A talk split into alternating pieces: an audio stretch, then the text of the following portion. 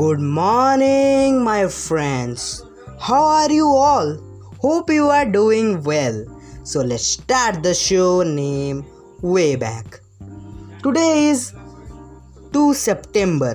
On this day, 1806, a massive landslide destroyed town of Goldau situated in Switzerland, killing more than 400 people.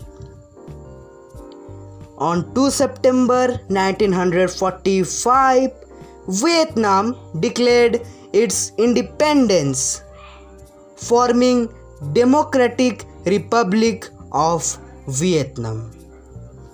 Today is the birthday of famous Indian cricket player Ishant Sharma.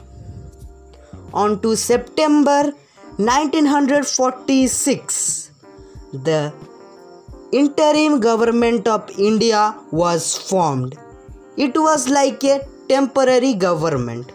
So, this is all for today, my friends. Hope you are enjoying our show name Way Back. I will meet you tomorrow. Till then, stay safe, stay healthy. Thank you to all.